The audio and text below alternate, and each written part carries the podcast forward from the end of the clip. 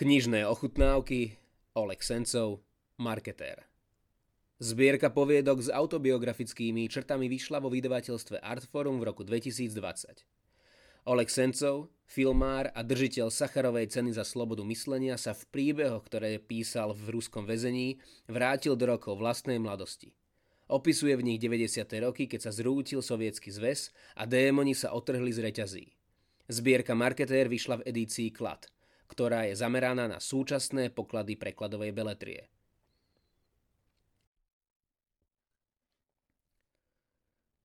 Narodil som sa v lete roku 1976.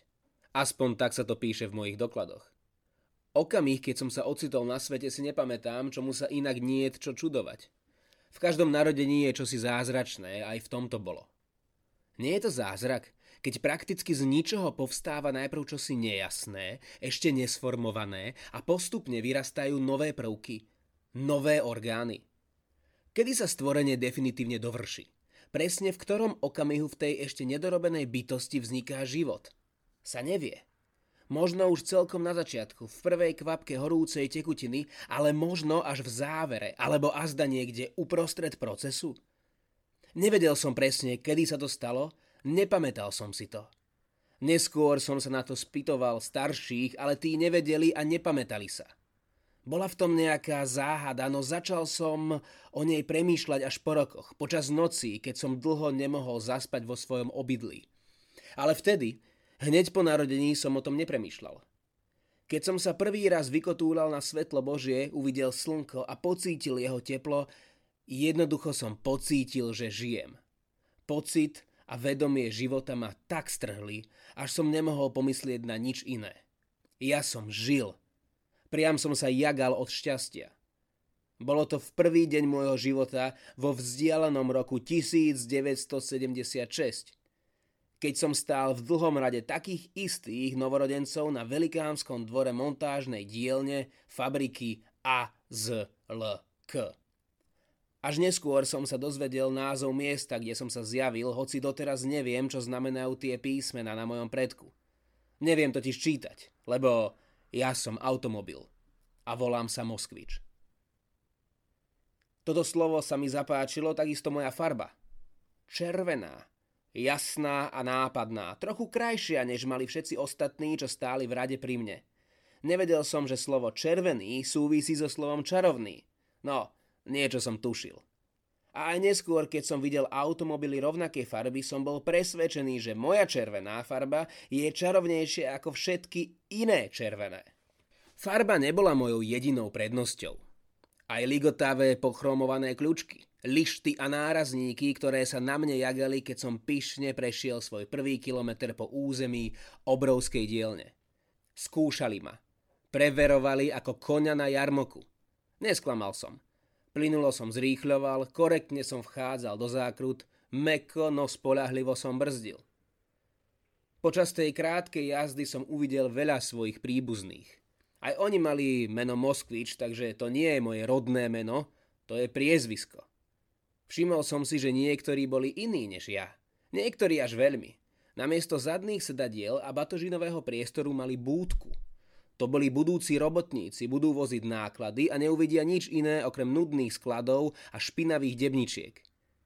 Iní sa väčšmi podobali na mňa, no odlišovali sa detailami, tvarom e, reflektorov, kľúčiek na dverách a najmä nemali na sebe nejaký chróm. Tí sú predurčení voziť ľudí, na vidomoči však nie je takých dôležitých, ako budem voziť ja. Boli aj takí, čo vyzerali celkom ako ja, boli to moje dvojičky. Tých som pokladal za svojich pravých bratov a všetkých ostatných len za vzdialených príbuzných. Čo nás čakalo ďalej sa nevedelo, no o svojej osobnej budúcnosti jagavej ako ten chróm som nemal najmenšie pochybnosti. Hoci som si zatiaľ nevedel predstaviť, aká konkrétne bude, lebo som ešte vedel veľmi málo, no bez pochyby sa mi zdala byť nielen čarovná, ale aj veľkolepá. Hneď prvý deň svojho života som aj so svojimi bratmi zistil, prečo sa tak odlišujeme od iných automobilov na našom dvore. Boli sme exportným modelom. Čakalo nás zahraničie, preto aj naše nápisy boli v cudzom jazyku. Ja teda neviem čítať ani v domácom, ani v cudzom jazyku, ani teraz a vtedy to bôž. O zahraničí nám porozprával obrovský kamas, automobil na prevážanie automobilov, ktorý podvečer vošiel do dvora a ostal na noc. Do polnoci sme sa na všetko povypitovali tohto pokoriteľa ciest trojročného nákladiaka, ktorý sa nám práve vyliahnutým drobcom zdal byť veľmi starým starčekom. Šokoval nás nielen svojim vekom a velikánskymi rozmermi, ale najmä svojim rozprávaním. O širokých nekonečných trasách, nádržiach plných benzínu, ďalekých krajinách a aj o mori, ktoré videl len raz, no zapamätal si ho na celý život. Tie príbehy nás všetkých tak strhli, že dlho sme veľkému Kamazovi nedali zaspať. Naše hulákanie ho unavilo a skončil rozhovor s tým, že čoskoro mnohí z nás aj sami všetko uvidia, pravda, že nie všetci, lebo všetkých naraz odviezť nedokáže. Dodal, že zajtra ho čaká dlhá a ťažká cesta a zaspal. Po takých novinkách sa bratia ešte dlho nemohli upokojiť. Ďalej sa zhovárali o tom, čo počuli a hádali, kto zajtra pôjde ako prvý. Nezapájal som sa do ich debaty, vedel som, že budem medzi tými šťastnými, veď nie som taký ako ostatní. Vidieť to už podľa farby.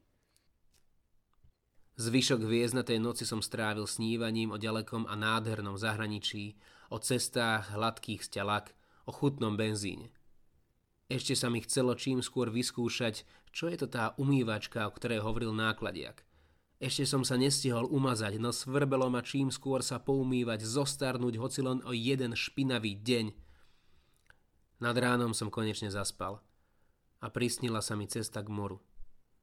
Hoci som si len veľmi nejasne predstavoval aj tú cestu, aj to more. Vypočuli ste si ukážku zo zbierky poviedok s názvom Marketér v preklade Jána Štrasera. Úryvok čítal Šimon Ferstl. Budeme radi, ak odporúčite naše podcasty vašim priateľom a dáte nám hodnotenie na vašej podcastovej platforme. Ak hľadáte knihy, s ktorými sa vydáte za dobrodružstvom myslenia, nájdete ich na e-shope knihkupectva Artforum. Zamierte na www.artforum.sk Ďakujeme.